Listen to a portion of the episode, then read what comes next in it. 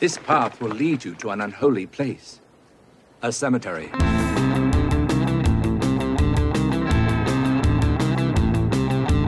Hello, everybody. Foggy Jack here, the Lost Boy, Oddball of Magic, and the host of the Foggy Jack 13 podcast. I'll meet you down in the pumpkin patch where the haunters meet the haunted.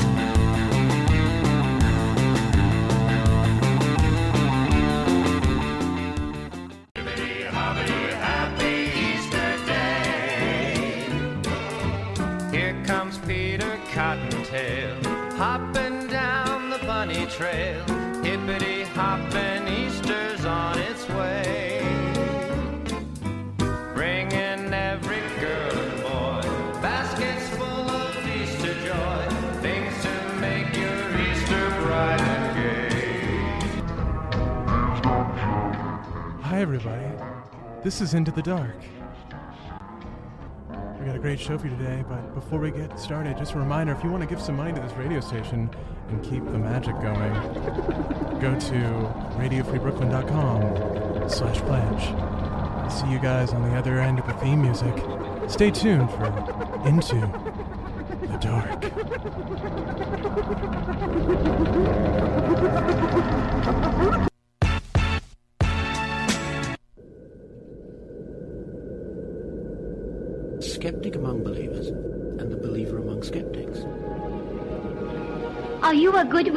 or a bad witch? Who are the witches? Magic, necromancy, and witchcraft. Wake up! They're all about you! All around you! They are not always the often erotic world of the witch. The journalist with an inside knowledge of witchcraft. It's a sex thing deep down, of course. Hey everybody, welcome to Into the Dark, the show that takes you to every witchy where and when you've ever wondered about. We got a great show for you today. I'm going to be talking to Hope Diamond of Cult of Hope about her magical journey uh, and uh, going into the pagan origins of Easter. Happy Easter, everybody. And um, also going into a listener question about mice. So, got a jam packed show for you today. And I feel like I should mention hi, everybody.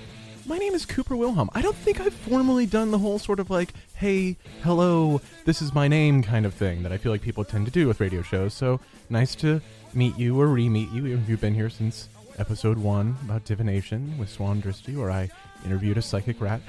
Hi, I'm Cooper. Hello. Uh, so let's get into the joys of the day. So today, as you I'm sure are well aware, is Easter. And Easter is a fun holiday where we celebrate the rebirth of an important religious figure. And what's what's interesting about that, of course, is there are many sort of figures from different religions that may or may not predate Christianity that uh, have figures that are similar to Jesus in this regard. For example, you have Horus, who uh, was born on December 25th, died and was reborn. You have Ishtar, who was sacrificed by being tied to a stake naked. He died, he came back to life. You have um, Mithras, who was born on December 25th, and followers would celebrate the spring equinox, which is more or less upon us. But one of the sort of precursors to Easter that I want to talk about in particular is the Roman rite of Hilaria. So, Hilaria talks about or celebrates or recognizes an incident that sort of you find it kind of rising from um, Turkish religious traditions, finding its way into ancient Greece, then into ancient Rome. And the basic premise goes like this: there was a um, daemon, which is sort of like a demon, but in a more sort of morally neutral form. It's like a paranormal, supernatural figure, but they don't necessarily want to destroy or do evil things like demons do in the Christian tradition, though at the same time, they're not necessarily good either. Um, and this daemon was known as Ag- Agdistis. And um, the thing about Agdistis is that Agdistis was a hermaphrodite, had both male and female genitals, and apparently the gods of Olympia, or Olympus, not Olympus, the gods of Olympus, uh, were upset by this. And so they cut off Ag, Ag, Ag- Agdistis's um, male genitals, leaving the female ones behind. And so Agdistis became um, Sybil, the a sort of mother goddess figure, and the genitals uh, became an almond tree. And when that almond tree bore fruit, Nana, the uh, daughter of a river god, took one of the almonds and put it to her chest and sort of absorbed it and became pregnant. And when she gave birth, she gave birth to a um, god called Attis. And the thing about Attis was that she abandoned Attis. Attis got raised by a goat and then by some uh, human foster parents. And then uh, Sybil, who was Agdistis, saw Attis and fell in love with this being who was essentially her son, but also uh, sort of part of her. So it's sort of like a holy trinity, but like more uh, gender equality in reference there. And um, so she falls in love with Attis. Problem is, Attis is betrothed to the daughter of a king, possibly Midas, and so at the wedding ceremony, uh, Sybil slash Agdistis goes in and uh, causes quite the ruckus. It's sort of like the end of The Graduate when uh, Dustin Hoffman bangs on the glass in the church and he was like, Elaine! But um, in this case, instead of the uh, bride and Dustin Hoffman, who would be the Agdistis figure in this, instead of, you know, um, blocking everyone in the church by putting a crucifix through the handles of the outdoor doors and uh, getting on a bus, uh, Attis just goes crazy and um, commits suicide by castrating himself. And this is really horrifying for a lot of people, including um, Sybil slash Agdistis. So she decides to make his body such that it will never rot or disappear. And this was celebrated as a kind of fertility rite, with the idea being, you know, you celebrate the return or the eternal nature of this beautiful uh, being the same way you would celebrate the return of vegetation in the spring. And there are links, of course, to Easter, as we understand it now, and that's that's fun, worth thinking about, I would say. Uh, but we've got a listener question that I'd like to like to jump on right now, and that was um, because we are, of course, a resource for the community, and if you have questions about magic, the occult, witchcraft, or anything like that, do send that to into the dark rfb at gmail.com. That's into the dark rfb at gmail.com because you are listening to Into the Dark on Radio Free Brooklyn. So the question we have for today is Dear Into the Dark, is there a magic way or magic spell for getting rid of mice in your house? Now, this is an interesting question because, of course, the obvious answer for this is get a cat, which are sort of magic-y, you know, witches are often associated with cats, or, you know, just m- mouse traps. Uh, my dad used uh, peanut butter on those. But if you want to go if you want to go the magic route, you just got to find yourself a good old fashioned banishing spell. And there are a lot of banishing spells out there that can be a lot of fun.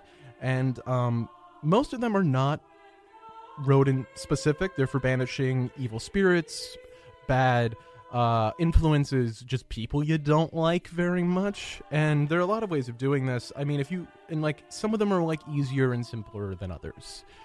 Uh, if you want to go the full sort of intense route, which I mean, some people like, you know, they like to think that they're doing the work, they're putting in the effort to follow a very strict series of steps in a recipe, then you might want to try um, the lesser, what's referred to as the um, the lesser banishing ritual of the pentagram, and um, this is something that we have at least it's at least as old as the hermetic order of the golden dawn. It's probably older than that. I'm, i wouldn't be surprised if they also do it in the ordo templi orientis. Uh, but um, tim maroney does a good rundown of this that I, i'm sort of working off of. And the thing is like it's it's long it's complicated. Uh, but it's it's basically a lot of sort of it's a series of very specific steps that you can follow. I'm not going to go into all of them. You can look this up on our site when this becomes a podcast i'll do a link to it. But just to give you a taste of the sort of stuff you'd be doing it's um, involves steps such as touching the forehead and saying Ateh touching the breast say malkuth! Touching the right shoulder say ve-Geburah touching the left shoulder say ve-Gedulah! Clasping the hands upon the breast say le olham amen Turning to the east, make a pentagram, that of earth, with the popular weapon, usually the wand, and say, Iha! or actually just oh that's just saying the, the name of God. So say the tetragrammaton. Um, you know, so it's it's a serious bit of um, business. Uh, but if you want to do something simpler, you can do um, a more sort of basic uh, banishing ritual, and a lot of these have to do with candles. So what you want to do for most of these is get yourself um, a black candle and maybe some white candles. Because the thing is, like, black candles are good for banishing, or at least a lot of sources will tell you that, whereas white candles are good for protection. So the black candle gets the thing out, the white candle keeps it from coming back. And um, I came across a particular banishing ritual that I, I rather liked uh, that someone had sort of put together on YouTube uh, named Noah Tempestari. And the, the video is about 18 minutes long, and it's like one he developed himself. So you should go check him out if you want to get more of what he does. But just to give you like a short rundown, what you need to do for that is to take a um, is to take some coarse sea salt, so non-iodized salt, and make yourself a pentagram. So uh, do five points, and then connect the the lines of those points in the shape of a star. And uh, take some white candles. You can use tea candles for this. It's very easy. Put them, put one at each point, and then take a black candle. Um, most people seem to use tapers or things like that. You know, the sort of long candles, and um, just rub it between your hands. Maybe move your hands up and down it. Try to imbue it with energy. Um, thinking about banishing the thing you want to banish, uh, and then put that in the center of that pentagram and uh, sort of move your hands over it, making kind of a dome while you're sort of infusing it with energy and intention, and then and then light light those candles and maybe say um, some sort of spell to uh, vocally register your intention. A lot of people use spells that rhyme. I don't like spells that rhyme, and mostly that's because I'm by training a poet more than anything else. I mean, I'm also, you know, I mean, I, so I went to college for molecular biophysics and biochemistry and then switched over to poetry because I wanted to go where the money was. And one of the things I sort of found is that I really disliked rhyming poetry because it's hard to do well. A lot of people can do it, but it just, it feels, I don't know, it feels forced. It feels sort of overly clever, except for like certain poets who are very good at it Robert Frost, Philip Larkin, Elizabeth Bishop. Um, but that's just me. Uh, another banishing ritual you can do with a black candle, uh, which is a bit simpler, just get a big black candle, write the name of the being you want to banish backwards on the candle with like a knife, you know, carve in that name, and then burn that candle down while uh, saying some sort of, um, once again, just verbal registering of your intention. Uh, for example, the source that I'm working off of for uh, this one says uh, in their in their get rid of anything spell that Aaron Leicht put together. Um, says say something like uh, oh gosh, where is it? Um.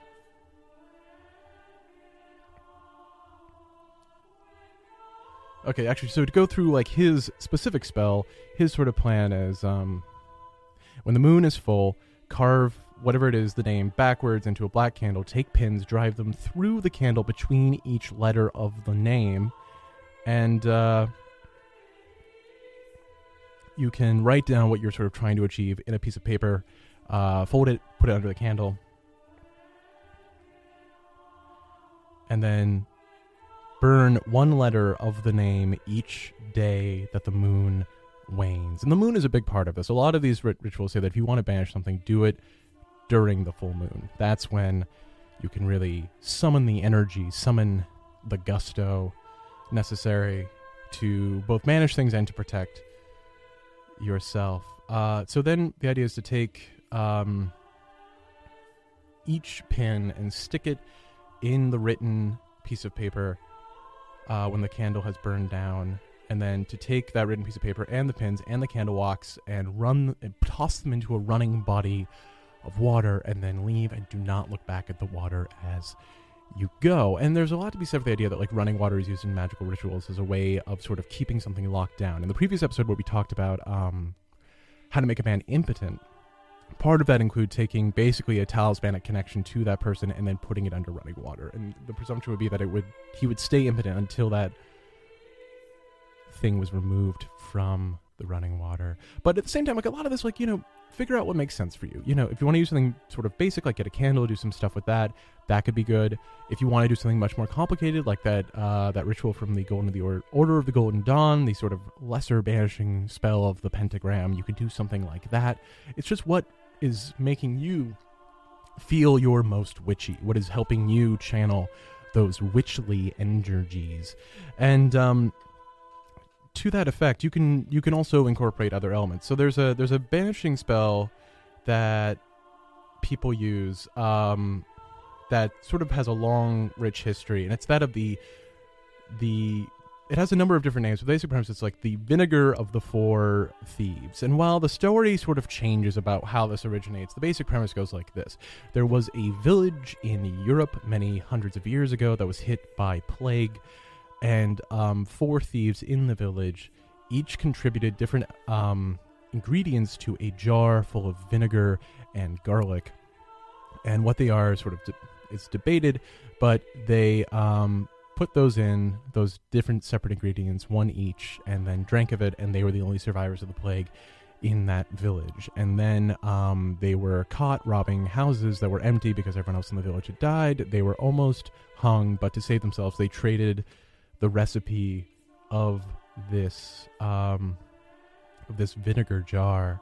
Um, so for thieves vinegar, um, it's it's it's hard to say what exactly you should put in there. Um, though some possible things that you can include um, besides the vinegar and the garlic. So use very good vinegar and use like garlic that you have um, peeled and chopped up. You can also include any of any four of the following: black or red pepper, cayenne or chili pepper, lavender, rue, uh, rosemary, mint, sage, wormwood, thyme, or coriander.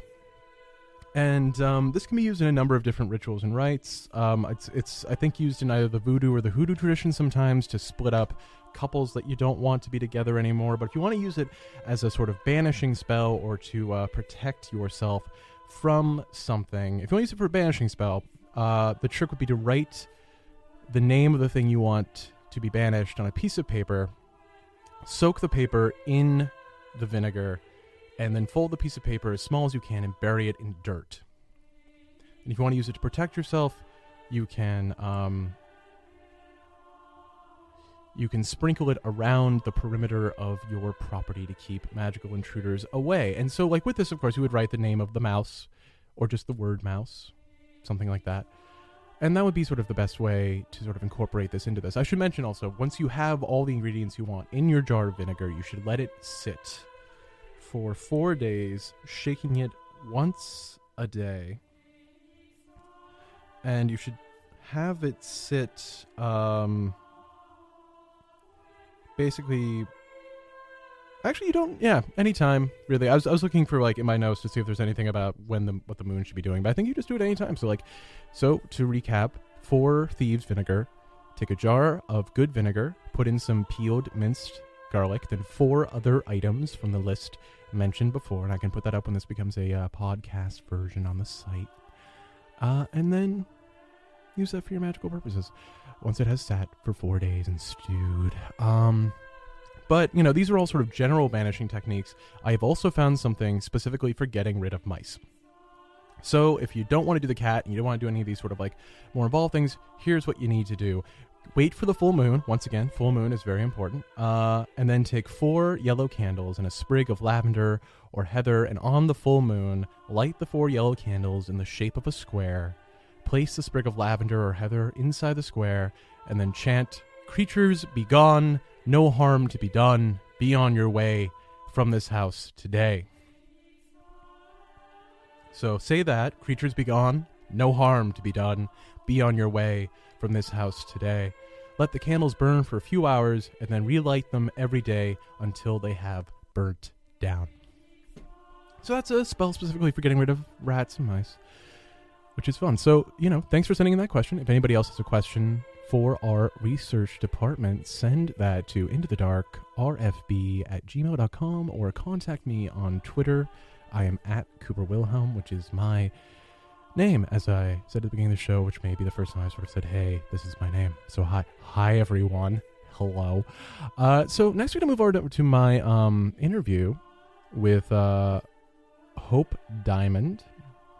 Um, Hope is a uh, tarot reader, a musician here in New York City, uh, and she's been exploring witchcraft and, and matters of that sort for quite some time. And we talked uh, for a while. We met in a uh, beer garden in Queens that was outdoors, and we um, talked about her spiritual journey, which is interesting. I mean, I found particularly interesting because she came from a very sort of strict Christian background and then uh, moved over to witchcraft and sort of more um, more occult uh, practices. And it's interesting because like I, I particularly found it interesting just because like it mirrored my own sort of uh, history of growing up a very devout Christian and then uh, having that kind of fall away and then finding um, spirituality more in things like witchcraft, uh, which is interesting because of course I mean you, you hear stuff like this, but like I'm sure it's possible for people to maintain both. Like I'm sure there are Christians who do witchcraft.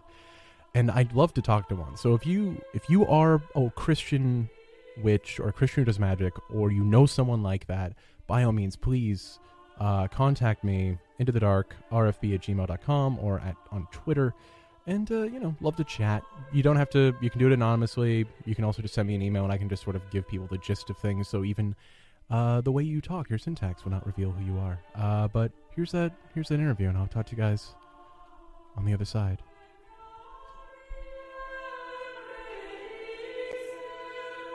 I mean, just like off the bat, like, why did what got you into this? Like, was this a family thing or? No, no, no. My family is Reformed Baptist. They're super conservative Christian, and they were like, I was not allowed to read Harry Potter. Wow. Yeah. Lord of the Rings was okay because that was written by a Christian, but Harry Potter was witchcraft. And I always had an aesthetic interest in the occult, but the only spiritual practices I had been exposed to were Christianity. So I sort of because I had a negative feelings about Christianity, my I wasn't able to apply spirituality to the occult, so I was drawn to the material things of the occult, like tarot cards and crystals and the the witch archetype and those elements of art and aesthetic really appeal to me. So I began to explore those. I've always loved Stevie Nicks and Celtic music and Enya and fairies and mythology.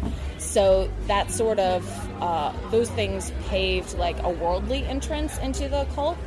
And then the more I began to study that and grow and cast off Christianity and realize there were other forms of available spirituality out there that were not in that super rigid um, Bible thumper tradition. Uh, I began to actually appreciate the the meanings, the symbolism behind all the occult aesthetics and arts.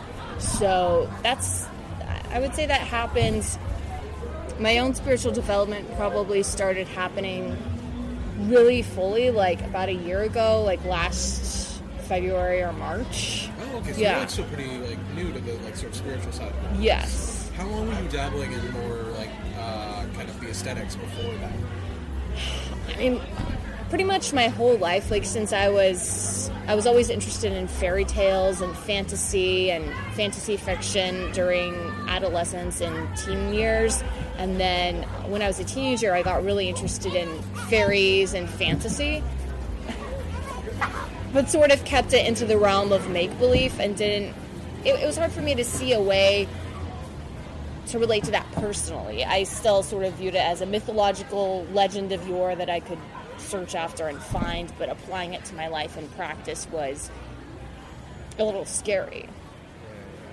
What? So what? What about it scared you? Was it that it was sort of like taboo and not Christian, or is it something else? I just it was hard for me to take seriously because mm-hmm. mythology and spirituality will always be there, but in the Christian circles, it's and in much of the modern Western world, it's you can't get rid of it, so you have to distort it into some removed, far off myth that is a story, that's a fantasy that is not relatable to you. Right. Because if it were, then you could get personal power from it and you wouldn't have to be bowing down to the Christian God and the patriarchy. So, Okay, so you felt like there was a lot of pressure to just discount. exactly. And what? Um, what initiated that shift for you? What made you sort of feel like you could apply this thing? Well, I got. Uh, I was at a really bad place in my life, and uh, thank you very much. And uh, I just I wasn't I wasn't sure what to do, and I was going through a lot of personal struggles and depression, and uh, I just I guess I turned to a very introspective state in my life, and that made me reflect about a lot of things, including that part of me that I had disconnected from from such a long time. Because I was connected to the spiritual realm when I was a child, even though I didn't know of a way to relate relate it to myself personally. I still was enamored with a fantasy um, of mythology, and then you know, early adulthood was more completely casting that off. And then as I grew and developed and wanted to return to how I was before, I experienced a lot of personal struggles. That was one of the big influences in my teen years, so I thought I would revisit that and then what I had accumulated from life experience really taught me that there was applicable truth and wisdom in that and there was an interactive practice. So, are there are there any traditions that, in particular, drew your attention? Because you mentioned like the sort of Celtic Druid Mhm. kind of stuff, but like, was that when you went back? Was that sort of where you landed, or did you try a little? No, when I when I went back, probably about um, well, I first I first started getting into tarot and crystals on more of a, an exploratory level in 2013, and that was I wanted to have magic in my life, but I thought that fantasy and, and Celtic legends were all, you know, I liked them, but I didn't take them seriously. So I, for a while, um, for about 2013, 2014, and 2015 almost, like, so for three years, I tried to study the occult as more of what I found in, in the bookstores as far as with crystals and tarot and get into the more technical metaphysical level and understand it from a more adult perspective so I could take it seriously. But then it was just earlier this year that I really, when I really started doing music, that opened up my imagination. I began to see a lot of similarities between music and the spiritual meanings there and the abstract storytelling and how that relates directly to the occult and how the the beautiful imaginative fantasies of my teen childhood years were just an abstract telling of the more uh, scientific, methodical things I had learned in the modern occult world. Okay, so like when you when you look at like sort of the modern occult, what sources in particular do you like sort of think of as being like important to you and like sort of influential in your way of thinking? Like, You mean as far as books I've read, or yeah, like books or thinkers or Well, I really uh, one of the first uh, modern occult books, non-fantasy fiction occult books I read Yeah. was *The Satanic Witch* by Anton LaVey. Oh, cool. Yeah. Okay, awesome. Yeah, and um, I didn't identify as a Satanist, but I I wanted to learn about sexuality and seduction, and I would I don't follow everything in that book, but I thought it was very interesting to to read that from his perspective. He's very analytical and psychological. Um, Robert Greene's books are also very helpful. I don't think he's considered a traditional occultist, but he's written The Art of Seduction, The 48 Laws of Power, and Mastery. And those are all very uh, seemingly secular books, but they they focus on the personal power within you and but in using historic examples as to how people throughout history use their personal power to get what they wanted. And personal power is really another form of magic. So that's also what I've thought was been very helpful. And then tarot in and of itself, just studying the tarot cards. Um, getting right now, I have several like encyclopedia tarot books I'm going through, and I'm taking notes on each of the major arcana, and then writing essays on them. And just learning about it through that is you're not reading it from one source; you're gleaning from a lot of different things. So I would say if you have an area of interest in magic, something that piques your interest, whether it's crystals, tarot, runes, herbal healing, read as many books on the subject as you can, and then eh, pick and choose what resonates with you, and that will be your practice. So like, it's a very like it's both like sort of a study and an intuitive. Yes, and that and with and with magic, that's if if I could say anything about it, it's you have to marry your personal intuition with academic study, and that's something that I think is a lack of those two things coming together is very prevalent in our current society because people either think they have to be technically minded, scientific, or artistic, and you can't be both. But the true whole human being will find a way to be both. Uh, the true Renaissance person, and that was a quality that was really demonstrated in the Renaissance era. The the complement of art and science and spirituality and music, and I think that it's hard to have one without the other. And so when you when you like when your interest in the occult and these occult your cult studies that you're doing, how do they play out in the music you're doing? Well, they, they come from the same place. Um, the music I'm doing right now, I'm working with a couple of other musicians, and we're in the process of forming a band. I'm also working on some solo material, and within the next month, I'll be starting a YouTube channel where I will be playing some of my solo material as well as making videos regarding the tarot. So, music and magic both come from the same place of introspection and figuring out how you work as a human being and, and where your personal power comes from, but then turning it around and reflecting it outwards. So, same with anything I learned spiritually in terms of magic, like with the tarot, which is probably what I would consider my main magical practice. Um, it helps me learn a lot about myself, but it's almost like when I get that information about myself, I want to turn it around and tell it to everybody else. And if giving them a tarot reading is the best way to get that across and to to help them with whatever they're going through, then I can do it that way. Or with music, it's about it's about sharing your personal experience to better other people and to better your own soul and it's a mutually cleansing process that brings light and positive energy to both parties That's fantastic. How often do you um, read tarot just for yourself as opposed to for somebody else? it's, it's hard to read tarot just for myself it was when i first started reading tarot it was easier to do it on myself because i didn't know so much about it Yeah. and i would just open the little booklet that comes with the deck and be like ah this card means this the standard Rider Waite kind of stuff. Yeah. And and now it's I when I give tarot readings, I have a better understanding of what the cards technically mean. But I also try to tap into my more intuitive side with um, not being afraid to to say random things if they really come to me in a meaningful way.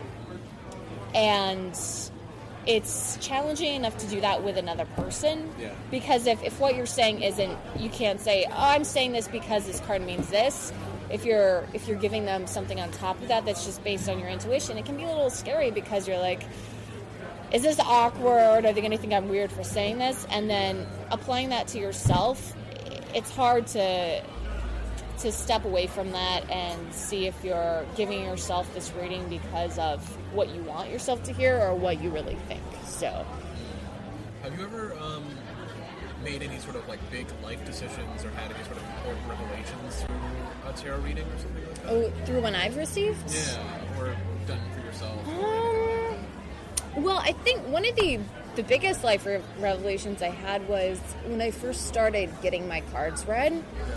Um, I went to several tarot readers um, back when I lived in Pennsylvania, and then I went to one in upstate New York on a family vacation, and they all said that I had the gift as well. And the first time, the first time that was told to me, I immediately wanted to discredit and think, "Oh, you probably say that to everyone to make them feel good about themselves." And you know, I was very skeptical.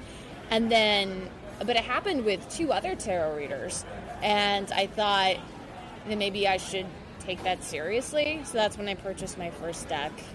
And um, it was a slow process to learn to take it seriously and to really study it and believe in my own intuition. But that was a really positive personal growth experience. So That's fantastic.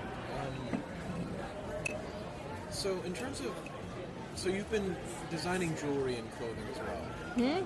No, I, I don't design jewelry and clothing. Okay, that's somebody else's Etsy I found. Never mind. Oh wait, wait, was it? I do have an Etsy shop, Oh, okay. but um, that was wasn't really anything handmade. It was I used to sell vintage clothing. Oh, Yes. okay. Yeah. Ah. Yeah. But uh, yeah, I don't. I don't do that anymore. I actually, not full time, but I have a. I actually just shot a bunch of items from my personal collection that I was getting rid of. So Oh, okay. there'll probably be a couple hundred listed later on this month if anyone wants to check that out. Um, so, to what extent did you feel like once you were able to take all this seriously and feel like this is an expression of your own power? Um, what role did it play in your sort of larger life? Like how, like, because you seem pretty open about this, like with your friends, but like a lot of people, like with people generally. but, I don't keep it hidden from anybody. Okay. And did this like make things weird with your family at all? Or? Um, not. My relationship with my family isn't very healthy. Um, and I'm fine being perfectly open about my relationship with my family. Um, it's the it's the honest truth, and if it offends them, they're the ones who believe what Jesus says about the truth will set you free. So if they don't like to hear it, that's fine. Um, so, like I said before, I was raised very conservative Christian, and um, when I was 18, I moved out of my parents' house and moved in with a boyfriend, but I didn't tell them about it. I I lied to them and said I was living with a friend, and then when they found out that I had premarital sex, their first move was to cut me off financially. Damn. Yeah, and I wasn't doing any. I, I was in college. I was working two jobs. There was the only bad life decision I was making was having premarital sex. So, given that, my relationship with them, aside from the cult, has been very um, inauthentic and tension filled. Um, I moved to New York uh, in 2014. Where where did you grow up? Pennsylvania. Ah, Yeah. And uh, I worked at a strip club. So, and that's something that, I mean, I haven't told them yet. If they hear on this interview, that's perfectly fine by me.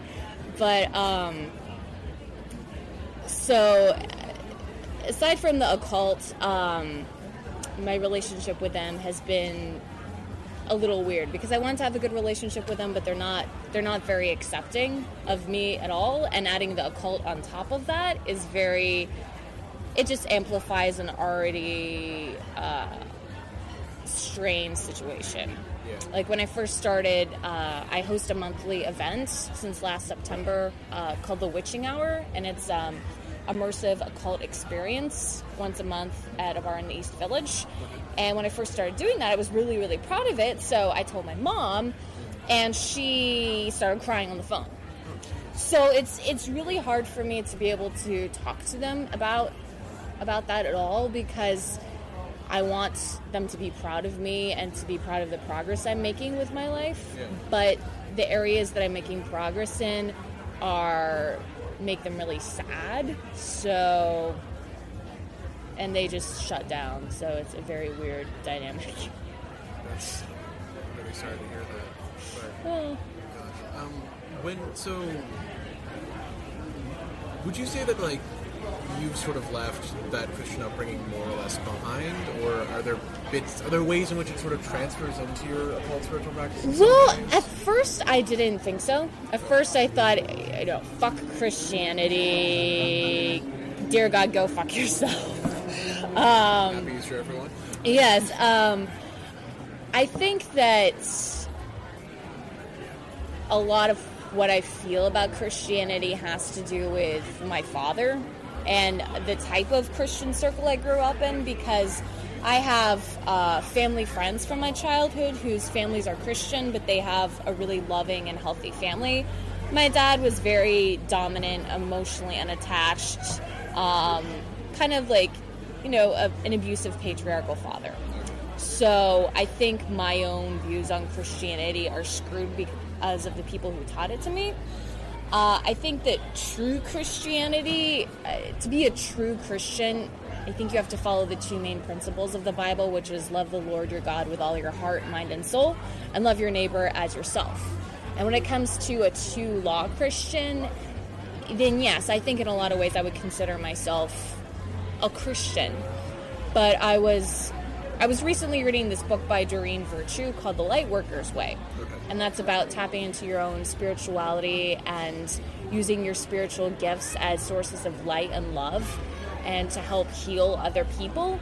And she's a Christian and she believes in God, but she also comes from a very new thought background. So reading that book helped me to understand how Christianity, if you go to the spiritual core of its essence, can be the same thing as any other more um, occult spiritual practice. Um, for example, in that book, she says that Christ, that wasn't really his name. Christ was uh, a word used for people who emitted light and positive energy, and he just happened to have been so enlightened that people called him the Christ. So, in a sense, if you you have to ignore a lot of what the Bible says, and for Bible believing Christians, what I'm saying they would just listen to and think it was a bunch of bullshit because I'm throwing out a lot of the Bible. But um, I think that if you take out the cultural context of a lot of what the Bible says and go by what it really means, I think that it can send a very positive message about um, being a being of light and sharing that with the world and other people. And I agree with that. And if that's what it means to be a Christian, I will call myself a Christian in a minute. But I, I, I honestly wish more people who identify as Christian would basically take that stance. I know, I know. Um, It, it would be like if in uh, 300 years, if people had had found some way to take yoga and Buddhism and meditation and turn it into a way to manipulate people and abuse it. So it's, it's the real Jesus is probably very sad by how most of his claimed would-be followers are acting and how they abuse his teachings. I mean, like I was, I was raised a uh, sort of tambourine hitting New England Baptist, and like Tambourine hitting. you know, like you know, you play an acoustic guitar and you Oh, yes, sweater yes, and you hug a yes, yes. And like, honestly, like the people who I felt like were most upholding Christian values a lot of the time happened to be like atheists or Satanists. Honestly, Yeah. I mean, you know, a lot of very good Christian folks on your side, like you know, my mom's a saint. But no It's one- actions no speak louder else. than words.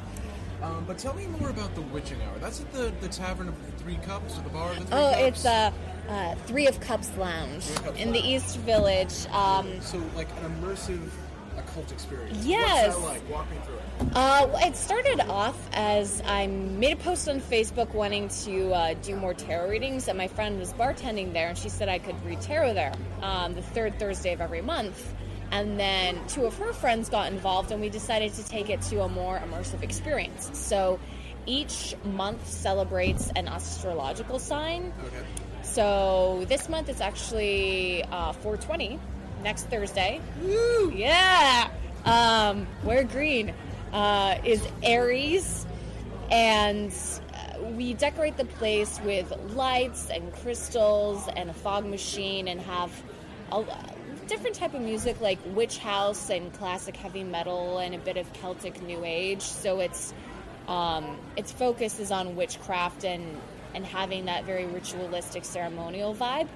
And then I offer tarot readings and special crystals that correlate with the astrological sign of that month. And then at midnight, we do a ritual which is focused around the sign of that month and how to um, just an awareness of that sign and how to manifest those positive qualities into our own lives. And everyone comes forward and gets blessed by crystals and sage. And you can drink, there's a bar.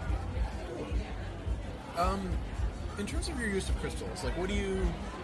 Because I'm gonna be honest, like, as much as I'm like an occult like researcher type person, I know almost nothing about crystals. I just Okay. know that they're like energy related or something. They're pointy. Yeah. Some of them are water soluble, apparently. Yeah, yeah. Just why you can't use them as a dildo. I've been warned multiple times. So Well, you can you can use a lot of them as a dildo, just uh, not selenite. That's the one I was wondering. Yes, No. yes. I Um, mean, the ones the ones I've seen of Sama, like I don't. I guess anything. Anyway, sorry. So crystals. Tell me about crystals before I get down this rabbit hole. um, crystals are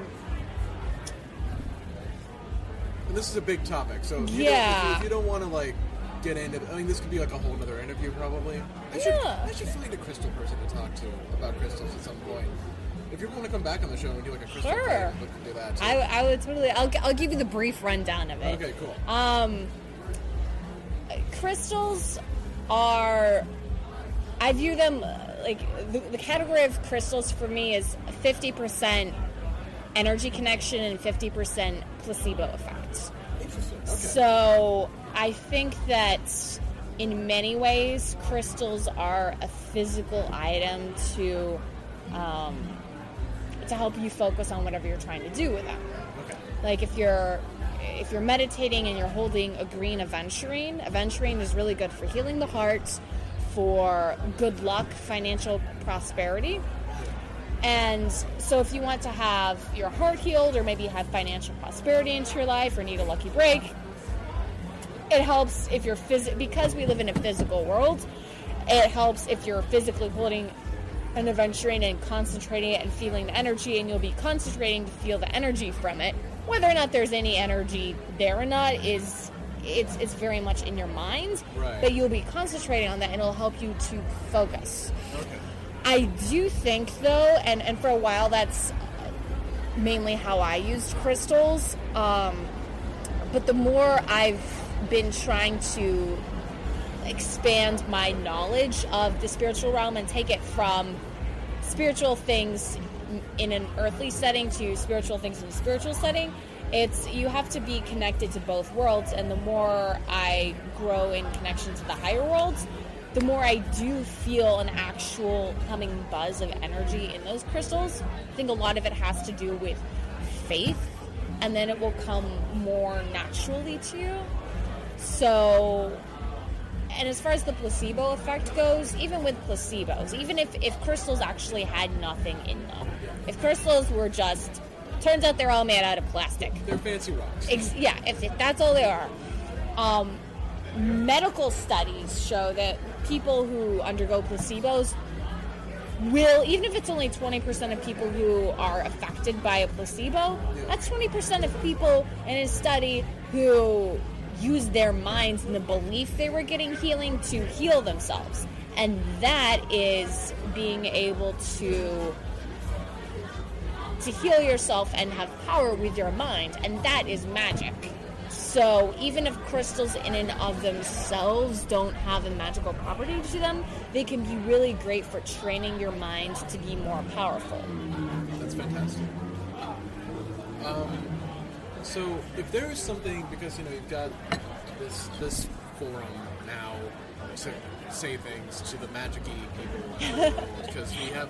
I've been staring at the analytics on this show because like we do like a, a podcast after we do the radio show, Uh-huh. and like we'll have like ten listeners in Norway, and it's like way to go! Yay! The world is surrounding. There's a lot of good metal in Norway. There's a lot of people in Norway. But like, so speaking to the people of Norway and also um, Ohio, I think pops up a lot. Okay. You know, the kids, the magic kids. Everyone.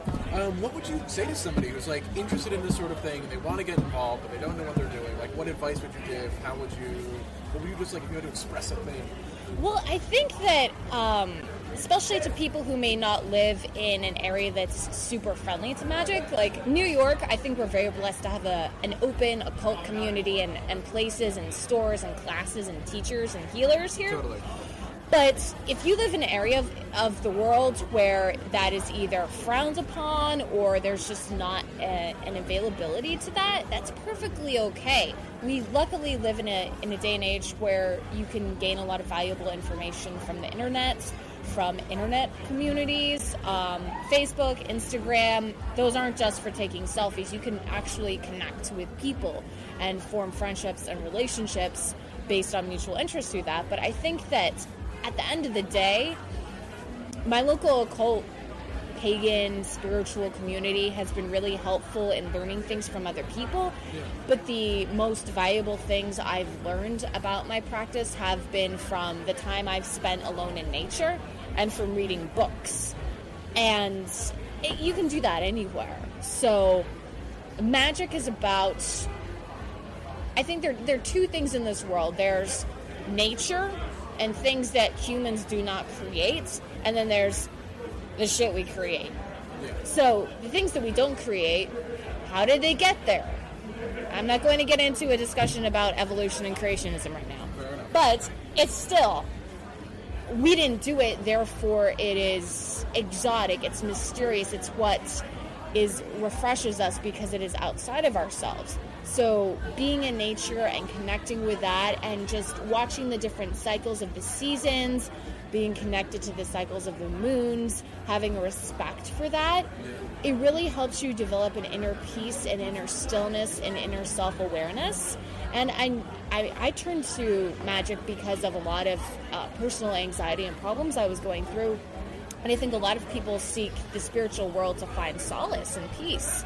And you can't do that by buying a tarot deck eh, or by buying rooms. And, and it's very easy to try to solve your problems with the, the physical things of the occult world, the tools. And, and that's what I did for a long time.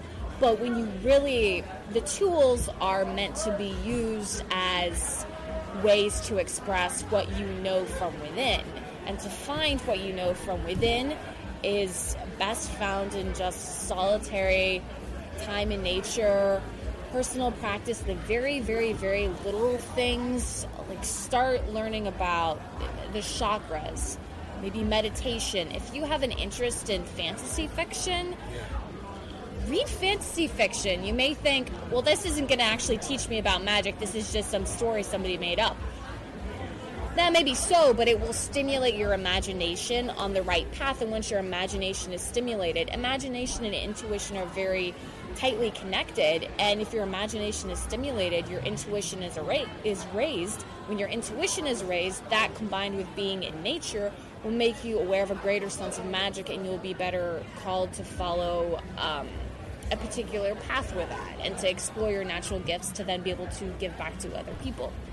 That's yeah, that's that's fantastic. Thank you. And like that was actually gonna be like the capstone like question, but you mentioned something that I'm like curious about, so I'm gonna, if I may, one more. Yeah, yeah. I, mean, I, could, I could talk for five more hours. So. Uh, so you mentioned like finding your sort of pagan community here in, in New York or possibly in Pennsylvania. Like, how did you go about finding other people? Like, if you wanted a Um, community, like, where did you turn to? Well, the first person, the first friend I ever had who was into this, she, um, her name is Joy, and she owns this beautiful company called Cosmic Joy for All. She carves beautiful antler jewelry and studs it with gemstones, and she offers psychic intuitive readings. She's, uh, I've been friends with her since I was 17, and we were both uh, going through some personal evolutionary changes, and she began to really get into the spiritual. And I looked up to her very much as an older sister figure. And so I became interested in that, and that's when I started getting into crystals and tarot. And she was sort of my first person I felt connected with in that. And I had another friend in Pennsylvania that I did that with as well, but there wasn't really much of a community there. They were little shops, but they they didn't. It was more like come to our store, buy our stuff, and leave. And we have weird energy. So here uh, in New York, I went into. I started vending crystals at the Full Moon Market in Catland, and then that's how I met some people and just started making friends through that. I volunteered at Catland for a few months last year, and I'm trying to think. Um, I think it's just a matter of, of finding people who share the same interests as you do and, and connecting with them. And uh, right now, one of my favorite places to go to is the Fairy Den. Yes. Um, my friend Elfling has that, and it's her apartment, and she sells beautiful healing crystals out of that. Um, her, her place is filled with such light fairy magic and positive energy and it really uh, just being there and uh, getting to know her and the healing that she's taught me through her crystals and her immersive meditation classes has helped me to grow a lot and tap into fairy magic, which was, like I said before, fairy fantasy fiction was a big part of my teen years. So, and and you know, I, I met her like uh, last month. So even within the past month, I've done a ton of growth as far as uh, fairy magic goes. So, so the fairy den I would recommend, and then uh, Annabel Gat has been a very helpful mentor to me as well. A really great teacher. She's a wonderful astrologer, and she teaches a lot of classes about horoscopes astrology, your rising sign, how to take the astrological elements and apply them to your own life. And she's been uh, a very good guide with that. So, um, connecting with the right, not only the right communities, but the right mentors and the right individuals as well.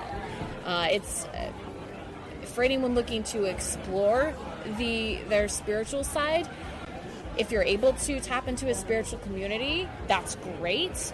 And it's even better if you can find someone within that community who you can find as a trusted mentor or as a guide, someone who who is not into the spiritual to boost their own ego, but who is in in this world to help other people because they will want to help you and teach you and so you can both better spread knowledge and positive energy. That's fantastic. So you don't you don't have to go it alone. Exactly, exactly. And someone who will also um, accept you for who you are and be open to you developing in new ways that may not be exactly how they developed. Thank you so much for talking to me about this. And I hope you'll come back on later and like with your blood crystals and maybe fairy magic once you get back. Yeah, you're you are absolutely welcome. Thank you so much for having me. Big thanks to Hope Diamond for talking to me about her spiritual journey and her magical practice. If you want to follow her, learn more about learn more about what she's doing, go to go to uh, cultofhope.com or check her out on her Instagram, which is also Cult of Hope, and uh, be sure to maybe check out her next witching hour, which will be on 420. What what? Um, and before we actually um, started the interview, I had the, the the recorder recording, mostly so I could get a sense of the levels while we were there. And uh, we were talking about um, the differences between Satanism and devil worship. And the thing is, like, I've done that on the show before. We've talked about that on the show, like maybe three or four episodes ago. And I think I did a fair enough job, but she did it. Her description of that difference was so good and so succinct that I'm really glad I was able to keep it or catch it on the tape. So here's what she said about the differences between Satanism and devil worship. Satanism is more about viewing the. It's not about the actual devil. It's about acknowledging our fleshly desires and focusing on that and using Satan as almost like a cartoon, like a caricature of that. Devil worship is taking it literally. Right. And a lot of people think that when they think of Satanism, they think of devil worship, not actual Satanism. And that was really good. Also, I, I just love the point that she made while we were doing the interview, and then after I turned everything off and we were just chatting before we left the beer garden to go our separate ways. That, um, you know, it's just if you're interested in the occult, if you're interested in magic, don't shy away from depictions of it in um, fantasy fiction, other fiction, stuff like that. Because a lot of those writers, they are interested in these things too, and so they might be basing them on things that are actual belief structures. Like, you know, personally, I'm a huge fan of H.P. Lovecraft and all his weird horror writing, and like he'll talk about, you know, Dagon. And the thing is, like, you can it'd be easy to sort of think like, oh, maybe Dagon is fictional in the same way that his uh, sort of sorcerer figure Abdul Alhazred is fictional. But then you'll Google it and you'll find that oh, Dagon was a Babylonian fish god that presumably people actually worshipped at some point. So like, this is you know, it's a good route to learn more. And if you want to learn more about anything really, and you want to have our research department look into it, go to into the dark rfb at gmail.com. That's email me at into the dark r into the dark rfb at gmail.com. because you'll to Into the Dark on Radio Free Brooklyn, and uh, sick our research team on those on those questions and queries. And if you want to talk to us about your spiritual journey, about your magical practice, hit us up there or go to uh, at Cooper Wilhelm on Twitter because that's that's where I am. Thanks for listening. Happy Easter, and uh, stay tuned for our next show, which is why do we only listen to dead people? Because, I mean, you know, it is the day for the dead to rise. Happy Easter, everybody. Thanks for listening.